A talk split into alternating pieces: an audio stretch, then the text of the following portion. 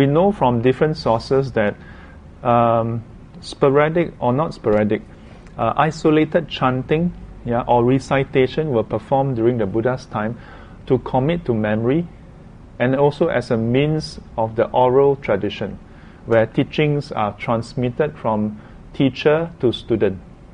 First from the Buddha to those disciples who learn from him directly and subsequently down to the next generation. Yeah. Eventually, this chanting became uh, more formalized. Yeah. And today, this practice is done not just to commit teachings to memory. This remains true, uh, but on top of that, it serves to develop devotion and faith. Hmm. I've explained in various classes on different occasions. For example, if you look at the recitation that we do, it includes verses in praise of the Buddha, yeah, Buddha Vandana. No? If you page, turn to page 5, just now we recited Piso, Bhagawa, and so on. Yeah, today, in many Theravadan tradition, they fondly refer to this as Iti Piso. yeah, yeah. Many times you ask them, uh, do you recite Buddha Vandana? They may look at you like, huh? Then you ask them, do you recite Iti Piso? Yeah, yeah, yeah. Yeah, yeah. Oh, I know, I know. Iti Piso, I know. yeah, but actually Iti Piso is part of the verse. Uh. The proper term of this whole section is Buddha Vandana. It is a collection of nine of the epithets that were commonly said about the Buddha. That means people describe the Buddha in this way you can actually find uh, this collection, sometimes the full nine, sometimes some of them, uh, mentioned in different suttas. He would say, once the Buddha was at Kosala. There was a village called, uh, there was the there was a town called Kalama. There, there were the peop- the Kalama, and they heard that the Buddha was in town, and some of them said, this has been said about this uh, Gotama ascetic. He is, uh, he is a, an arahant. He is a blessed one. He is uh, this, he is that. And the whole set of description is basically what we are reciting now. You know? So we are, in a way, reenacting uh, uh, what was said in the past. Now, so this part is less about the teachings, yeah, less about the teachings, but to develop devotion and faith. Yeah, but for why, for what purpose? Because we don't know the Buddha so intimately. Hmm.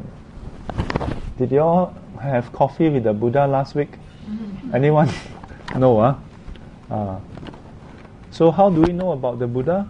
Uh, we know him one way is by reciting these verses. Because these verses, if you again look at page 5, the Buddhist library under Bhante Dhammaratana, uh, he, he has very kindly put in the Chinese the, and English translation on the right panel, yeah, which is why I have uh, shared with you all before. When you come in earlier, uh, take the time to read through what you're going to recite. Otherwise, it becomes a very spiritual thing, but it doesn't have the full impact. Yeah, when you chant Iti piso bhagava araham samma sambuddho vidracharana sampanno sugato lokavido anuttaro purisa dhammasarati satta deva manusanam Buddho Bhagavati. Oh, it feels very, huh? Uh, if you go to the, uh, let's say, Thai tradition, or oh, then the way they chant is more or less the same, but with slightly different intonation. Wow. I remember in the 80s, I mentioned many times, you know the Gong Tao movie? Wow, then they always, uh, Namo tassa bhagavato arahato samma sam. Wow, then when I was a kid, uh, like him, wow, I feel like, wow, power, 来了. you know? Yeah, but that's the Namo Tassa. But imagine if instead of doing it that way, right? Then they come in, then they say, homage to the to him, the blessed one, the hope, the worthy one, the perfectly enlightened one. Then it's like, what's the power? so the intonation um, works on our emotional part. Mm. But if you only do that and you only feel that, then you only have the one sided faith. Because faith, there's one part of the faith which cannot be helped, is based on emotion. You hear Bhante chanting, you hear Si chanting, you know my favorite, Ru. yeah. yeah. then you feel very inspired, you know. Wow, some people when they go for chanting, they even cry. Ah, it serves that purpose. But it is supposed to also serve the other purpose, which is you chant knowing what you're chanting.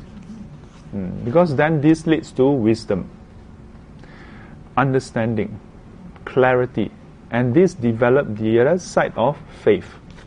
Yeah. In Buddhism, there's faith has many facets. If you only have the first type of faith, that's a good start, but not a good end. yeah, it must evolve into faith with understanding. That you have faith because you understand, not that you understand because you have faith. Ah, and that understanding comes from wisdom. Oh? Uh, but chanting can help to lead us towards that. Mm. The other purpose today in chanting is to, um, in short, develop some form of concentration.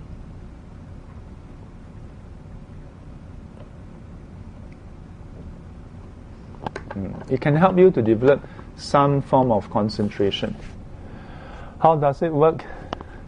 You see, the trouble is sometimes when it comes to religion, uh, people don't like everything to be explained, you know. You like to just feel a bit mystical, more interesting. Yeah, but what to do? You choose this sifu, uh, everything explained. uh, when you do chanting, if you chant out loud or you chant inside your mind, uh, both uh, occupies your mind it occupies your mind. And by occupying your mind, it uh, interrupts your discursive thoughts. It interrupts your discursive thoughts. But this works only if you put in the effort. What do I mean by that? Initially, when you learn chanting, you put in effort because you're not familiar. When you're not familiar and you want to do it properly, you need to put in effort. So initially you don't really know the chanting, so you must look at the text and you well, don't even know how to pronounce, don't know where to stop, don't know where to well, so you well, pay attention with your ear to listen to Sifu's chanting, then Sifu chant wrong, you also chant wrong. then while you try to pronounce it correctly, or itipiso, or then later sutta, supatipano, or you really follow. So uh, if you really notice, if you notice, initial part, when you're doing chanting, you really don't think of anything else. But after a few years, steady already, memorize the whole book. Itipiso Bhagava Araham Samma Sambuddho Vijacharana Sampanno Sugato Lokavido Anutaro Purisa Dhammasarati Satta Deo. then I really know. Then then unfortunately, this is not the fault of chanting. Uh. This is the fault of the chanter. yeah. Yeah. I ever see notice before last time in temple. Uh, sometimes the amma, but some amma la, some I don't know which one uh, some uh, yeah, people chanting. Then sometimes there are breaks or what uh, Then the amma sit down there chanting. Amitabha, Amitabha, Sige na kaya. wow, wow, one time chanting and then wow, can scold people, you know. Yeah, So this is the fault of a chanter, not chanting itself. Unfortunately, we tend to lump them together. Mm. So chanting can help in all this. Oh. mm. So if you look at this, uh, this this actually can can lead to wisdom. And if you practice chanting properly, uh, while chanting, your body can shouldn't be doing other things that is unwholesome. So your bodily action is somewhat purified. Your verbal is also purified because you are chanting either the names of the Buddhas, uh, which usually represents wholesome qualities, or you are chanting the words of truth that the Buddha has said before, so it's wholesome as well. And if you put in effort, your mind, at least during that point in time, is purified because it's not involved in unwholesome habitual thoughts. So during chanting, you can purify nominally your body and speech and to some extent your mind. And if your mind is sufficiently purified, you can develop concentration. And so as a result, you have your body, you have your speech, and you have your mind purified. And if you understand the teachings, it leads to right view, which develops wisdom. So chanting can be can cover the whole spectrum of the threefold practice. Mm. The challenge is whether we as the chanter really fulfill the whole thing uh, and not Namo Tassa Bhagavan Uh,